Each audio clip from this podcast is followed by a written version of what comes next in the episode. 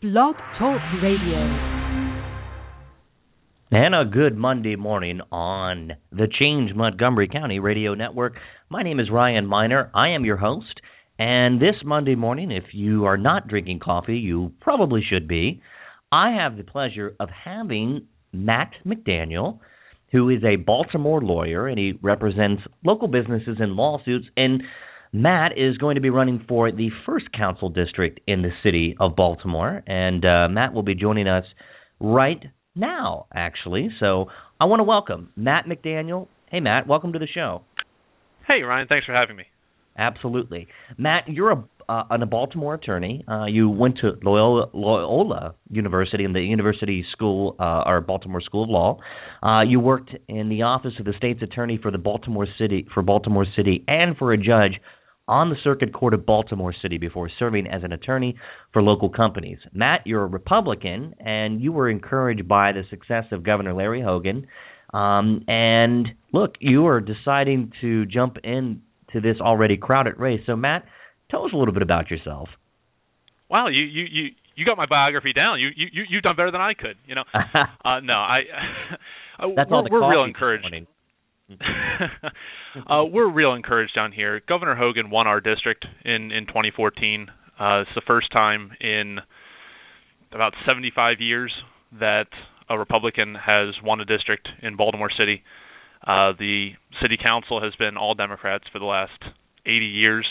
Uh, so it, it, it's a time when people are looking at economics, people are looking at their paychecks, people are looking at what they can do and what they can buy, and they're seeing that you know it's time for a change down here. So we're we're very very encouraged uh, that that we can actually make some make some real changes. I hope so. Uh, it was. It's been an interesting year for Baltimore City and Baltimore City's council. Um, but before we dive into your platform and some policy issues, I want to introduce you to the voters. I want people to know who you are, what's in your heart, where you came from, and tell us really truly why you decided to jump into politics. Matt, you're a young guy like me, and uh, it's not always easy for young people to to get their feet wet into politics at such a young age. So I'd like to introduce you more thoroughly to my viewers and to the residents of uh, the first district in the city of Baltimore. Well, Ryan, I, I like long walks on the beach, and no, I'm I'm, I'm kidding. Um, By the harbor. that's that's right. That's right. Yeah. Uh, no, I. You're right. It, it it is certainly. I I don't have nearly enough gray hairs to run for president. Um, but I I've been in the city since I was at Loyola, and then being an attorney in the city, working for the state's attorney's office, working for the judge who was in charge of the criminal docket, and looking at what what what we're dealing with in the city. I, I bought a house down here. I I pay the property taxes. I chose to live in Baltimore City because I love Baltimore. Um, but the problem is, it's really unaffordable for a lot of young people. It's also unaffordable for a lot of people who are looking to, who've been living in the city for 10 years, for 15 years, for 20 years, and they're they're saying, well, why should I keep living here? What what am I getting for what I'm paying? And it's it's a situation that I think I, I know before we jump into policy, but it's it's fixable. It really is fixable. But the problem is, within 10 years, there are a lot of issues that the city is going to be facing that that we need to take care of now, um, or else things are going to. We don't we we don't want Baltimore to be on the cover of the New York Times for bad things anymore. We want to see Baltimore being a growing, vibrant city. We want Charm City again. That's what people want to see. And when we when when we make national news, we don't want to have Baltimore be the face of Maryland, be the face of uh, a, a negative face for for uh, for the state. Yeah, So- yeah, I agree. Um, and it's been a lot of negative information that has been filtered out, not only through the media but within the city itself and some of the residents. And there's a lot of growing frustration within the city of Baltimore. And Matt, I, I'm sure you were there as well. But uh, we, when the riots happened, we drove down because we had to see for ourselves what it meant, what this means for Baltimore city culture. And I don't I, I assume that that part of the the city was would not be included in the first district. Am I am I correct on that? It, it yeah, the, most of Sandtown Winchester that's that's on the other side of the city. My district would be Harbor East, Fells Point, Canton, across the uh, uh, along the water and uh, up to the city county line for for Dundalk. It also includes Patterson Park, the industrial areas that are down there. um, as well as uh, Little Italy and mm-hmm. uh, some upper uh, Upper Fells Point. Speaking of Little Italy, Matt, uh, when my family and I traveled down to Baltimore City during the riots, it was the Sunday afterwards, so it was like the first weekend in May. Uh, we stopped in one of our favorite spots, which is Sabatino's, and uh, that's that's my favorite restaurant in the city. It has unique value to my family, and Little Italy is a really unique place, and I think it's one of the best Little Italies all throughout. You know, comparably to the rest of them in the United States, I think we have one of the best right here in Maryland. Oh no, I, I completely agree with you. I, I mean, I, I'm I'm also biased, and I want to represent the district, but sure, uh, yeah, I, I it's it's it's it's a terrific area. I mean, it's still that culture at St. Leo's. Um, you you still have festivals out there. You have the Italian you know the Italian festival. You have street fairs. It it really is uh, part of that Baltimore culture, that uh, small Baltimore culture that's that's remained very very vibrant in uh, yeah. in the area. So let's talk about the culture of the first district. Each each of the districts I, I see in Baltimore City have a different unique identity, and I want to understand what is the identity of the first council district. Well, the first council district is the most vibrant, the most growing uh, economic area in Baltimore City. It has the boast boasts the highest uh, growing GDP as part of part of the city, and it's really financing uh, most of the city's gains in uh, in property taxes. So it's uh, it really is a growing area, but it's also an area that has so much historic quality. I mean, if you've ever been down to Fells Point, uh, if you've ever oh, been sure. to the Canton waterfront uh, with those kind of repurposed industrial buildings, I mean, it used to be it used to be the factory district. It really used to have um, a large portions of Baltimore's manufacturing because it was so close to the so close to the harbor, so close to the port. Uh, but now a lot of that has been repurposed for either residential or uh, larger commercial uh, industry. So it's it it really is a growing area. Um, it, it's uh, it, it really is um, at least for the past I guess 10 to 15 years. It's been the biggest growing area in in, in Baltimore. Yeah, uh, and it and it certainly looks like they made a change in last year on uh, in in early November uh, on the election day, and they voted for Governor Hogan. And is that that's right? Is that uncommon for the first district to vote for a Republican un- governor? I, I think it's uncommon for anywhere in in Baltimore City, but certainly it is the first time. Now remember, this was the councilmanic seat held by Barbara Mikulski. This is the councilmanic oh. seat held by Martin O'Malley. Wow. Uh, this was the this was the fictional uh, seat that was held by Tommy Carcetti in The Wire. So it's uh, it's it certainly is an area that we're just starting. By has, the way, I I have to mention incidentally, I am just starting The Wire like after all these years, and I I have to tell you, I'm in graduate school right now and it's like I shouldn't even be saying this on on the air, but uh, some nights I will watch The Wire probably instead of studying instead of uh, actually studying, which is a really bad thing. But I am so addicted to this show. It's pro- it's probably the, it's probably one of the best shows HBO has ever produced. I, mm-hmm. I'd have to say, yeah. Um, so Matt, uh, we're looking at future governor uh, Matt McDaniel. Should you win this seat, right, or a future senator? let's not wish all the harm on your guest. You know, I let's uh, let, let let's just let's just focus on on trying to make Baltimore better. I mean, no, but it's, seriously, it it it, it uh it would be a boon for the party, but it would also, I think, open up a lot of opportunity for people, uh, for the people not just in the first district but across the city. It's it's uh, really not to say, you know, it would be great to have a Republican in there, but what would be better for people is to have new ideas and to have uh, to have to have a city that actually cares about about growth and about people and not just careerism. So I I've made the joke before. I tried to meet the Republican machine in Baltimore City, and uh, I I met with three people, and I don't know about any anyone else who's part of a Republican machine down here. So it really is a question of something that we have to grow organically, a very very grassroots campaign. We have to get people engaged. We we can't win with just the registered Republicans down here, uh, all you know, thousand of them we need to get on board with independents, with libertarians, with conservative Democrats, and even even Democrats who are you know open to open to change. And I think there are a lot of them. Uh, they they just don't they just know they just don't know it yet. You know.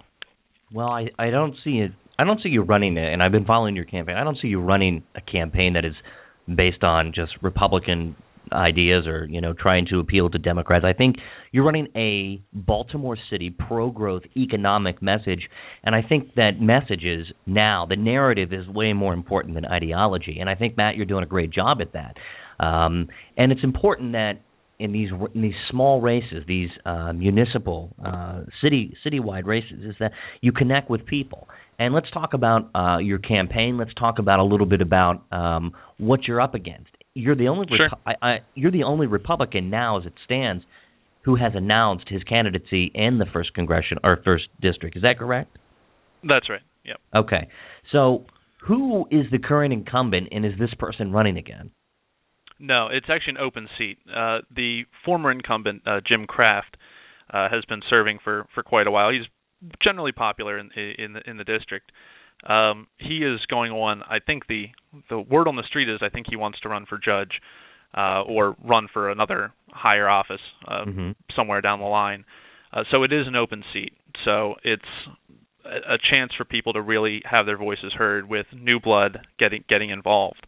Uh, there are already five Democrats on the other side scrambling to uh, to try to find the best one. Uh, but at the moment, there is, and I'm the only Republican who is uh, who is looking looking at uh, looking winning this seat.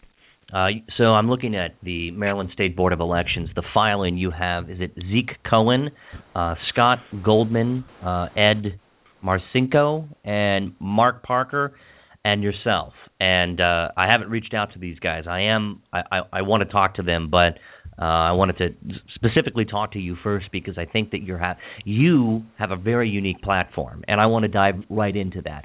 So sure. let's talk about some of the uh, four or five points that you are focusing on as you are talking to your constituents in uh, the first district. One of your platforms is business growth and development. And you write, while new business is an engine for growth, established businesses are the anchor of many communities. Whether business is a large investment firm or the local corner bar, as, the, as a councilman, you would like to see it as your responsibility to work with every job creator in the district to make sure that the city is doing all that it can do to help your local businesses stay open and stay prosperous. And that message really resonates back to what why Governor Hogan was so successful in his last election because he stuck to an economic message. Matt, are you talking economics, economics, economics in your district with your constituents.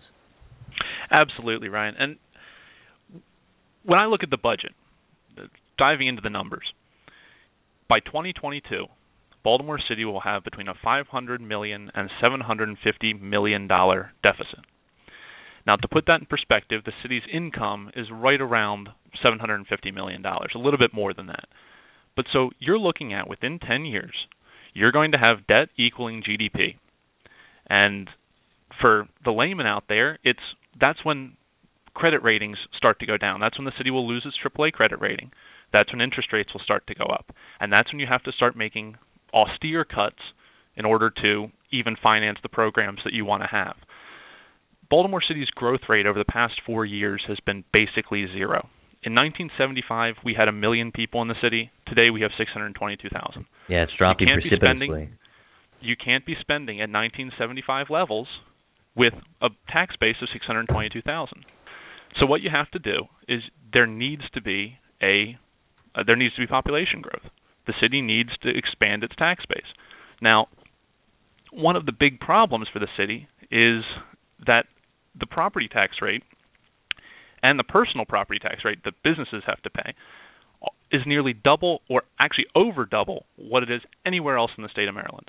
It's 2.248 in Baltimore City per every $100 of value. To put that in perspective, wow. Baltimore County is 1.1, Anne Arundel County is 92 cents.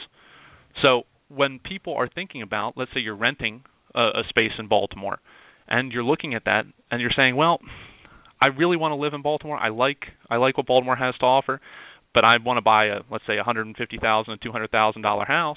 That's an extra couple thousand dollars a year that you're going to have to pay and especially for someone starting out, that's that's very difficult, and it's and it's a, something that they look at and they say, well, what am I getting? You know, uh, are the how are the schools?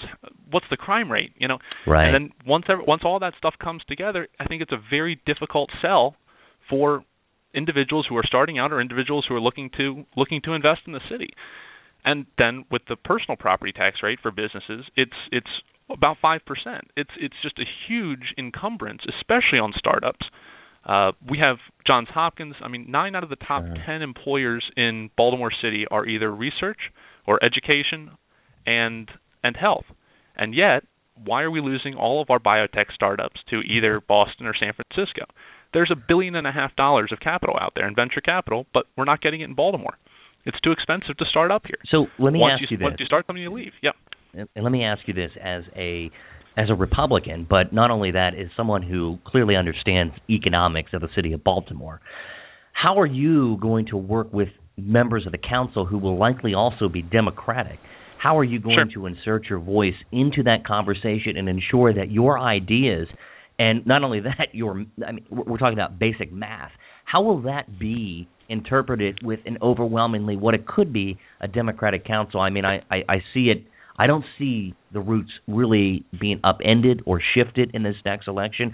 But this district, your district, the first council district in the city of Baltimore, you have the opportunity to switch this because not only are you a credible candidate, but you have ideas that actually make sense that are kitchen table issues. But Matt, the question is, how are you going to work with these Democrats that may not um, that that may not interpret your ideas the same as you do?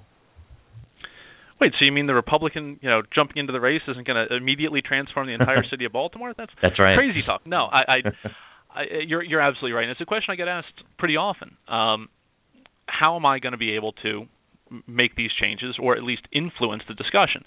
And I think number one is I wouldn't be beholden to the careerism that's already involved. I think there are Democrats. I think most everybody who's involved in public service has some degree of being a halfway reasonable person.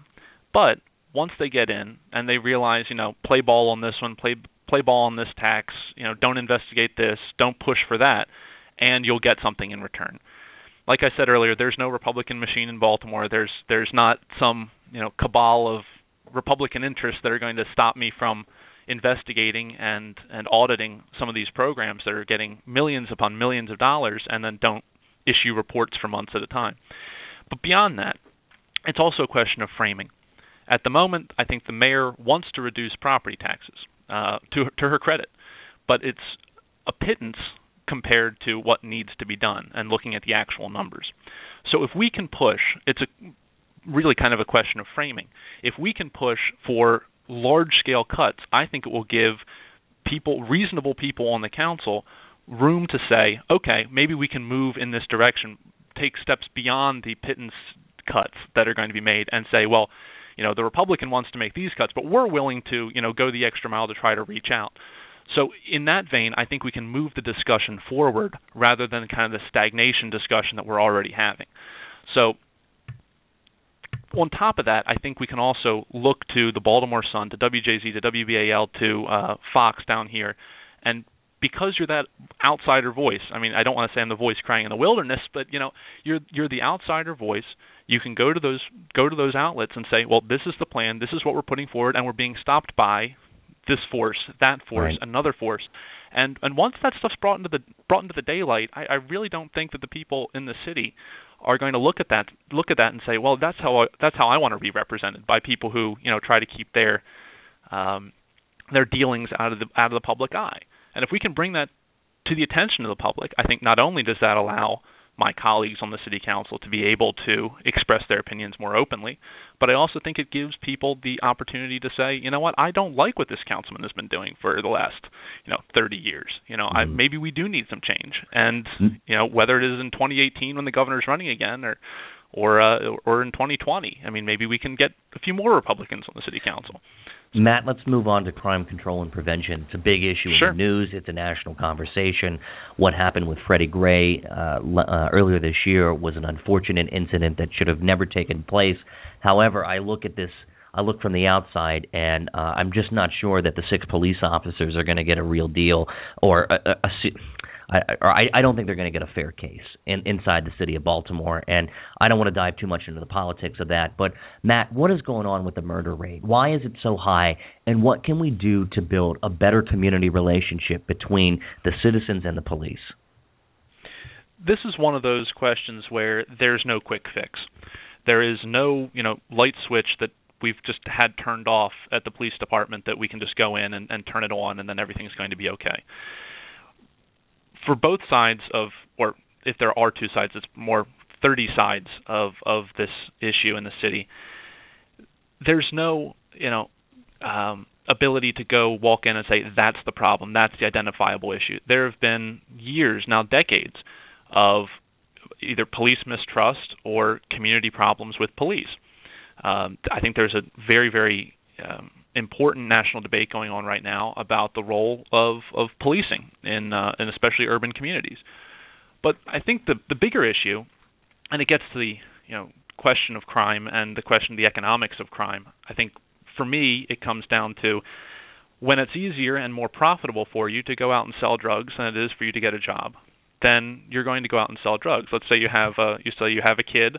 Let's say you have a uh, you're trying to support your girlfriend or boyfriend, and you know you you have uh, the guy on the street who's saying I can give you two hundred dollars today. Let's say you you also have a a felony drug charge that you picked up at some point. Mm-hmm. It's not irrational for you to go out and sell drugs when you can't get a job. Um, violence certainly is irrational. Violence is a failure to communicate. It's a um, something that we cannot turn a blind, a blind eye to in in the city. But when you're talking about the economics of the drug trade in in the city, we can do so much more when we encourage businesses, more businesses in the city, more hiring, not just uh, entry level jobs, but jobs that have on the job uh, training. Certainly in biotech and startups, you have nursing assistants, you have nurses, uh, not just white co- uh, white uh, white coat jobs, but you have um, real ability for people to to grow their their uh, their business life, to go back to that house where they're renting, to buy the house, and then it gets into a question of ownership. I mean, if you are if you take ownership in your property, or if you take ownership in your business, if you've started a business, you're not going to you know just not call 911 about the people who are Yeah. sitting on the stoop at three o'clock in the morning. So Matt, You know, I want to move on to police. Sure. I want to move on to police relations, and I- and I Sure. I appreciate your your responses. Uh, I, do you support body cameras for police? Yeah, I I, I do. Uh, I think it's it, that's the direction that the that the city is moving. This direction I think the country is moving. I think it allows um, us to, if an officer is telling the truth, um, certainly it reinforces that officer's position. Where it's been tried, you see far fewer uh, abuse claims being made, but because people can say, well, the officer actually already has that on camera, sir. No, you were you were not being, you know, this was not a problem that that you ran into. You know, you started this, and the officer was responding in kind. I think it's it, it's the direction that the country's moving. It's the direction that the city's moving. I think we need to be responsible about it. It can't be uh, pushed as something that is anti-police. We need to push it as being pro-police, pro-accountability, and hopefully that does take, or at least make steps, um, make inroads with with community relations to say no, we're we're doing all we can, and we want to um, we want to show you that this is I that, I know that as a we want to be accountable. I know as a councilman you would have to approach crime holistically and treat crime as a whole within the city. But in within the first district, what are the major areas where you want to address crime specifically?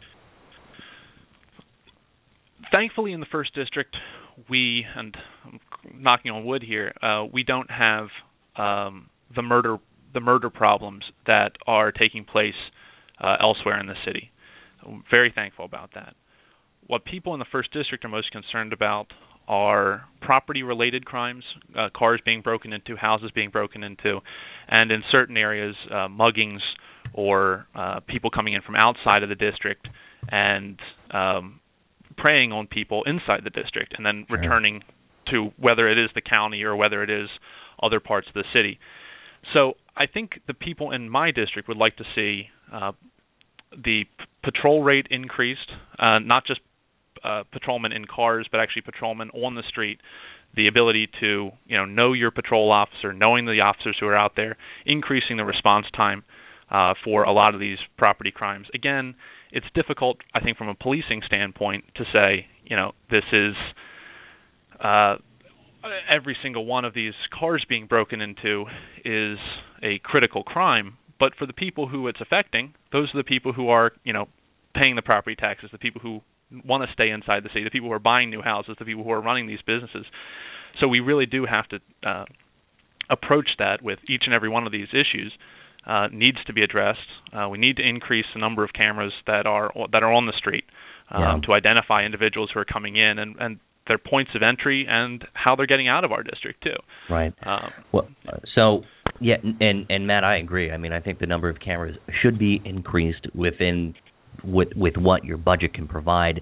That's an important issue, and I want to move on to another important issue, which is traffic reform. And in Baltimore City, like any major city, they they you need innovative solutions and transportation solutions because uh, you need to make sure that people in the city have access to to get to work, to to travel about the city, to enjoy the city's amenities with solid and reliable public transportation. The red line is gone. It's it's gone.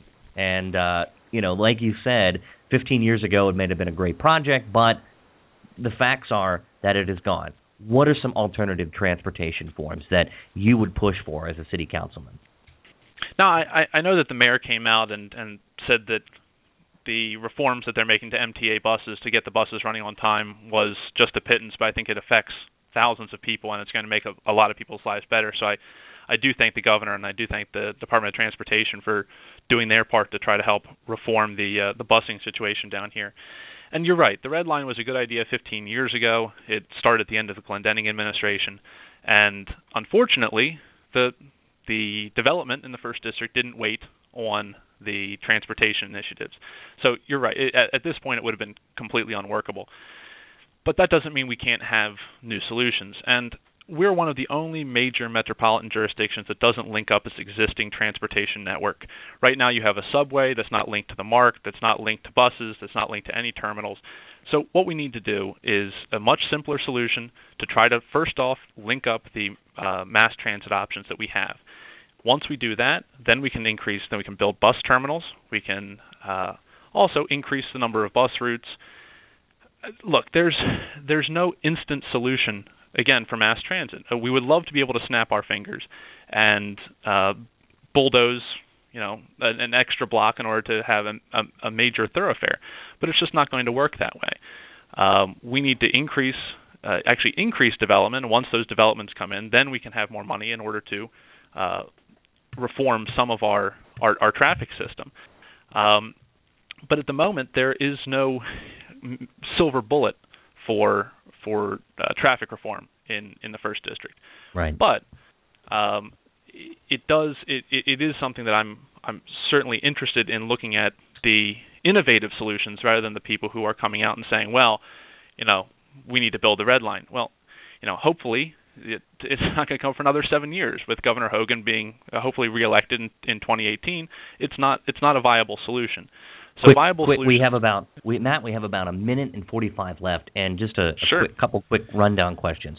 Um, I personally, I mean, I'm, I'm not a Baltimore City resident. I do not support speed cameras, but I, I know some council members do.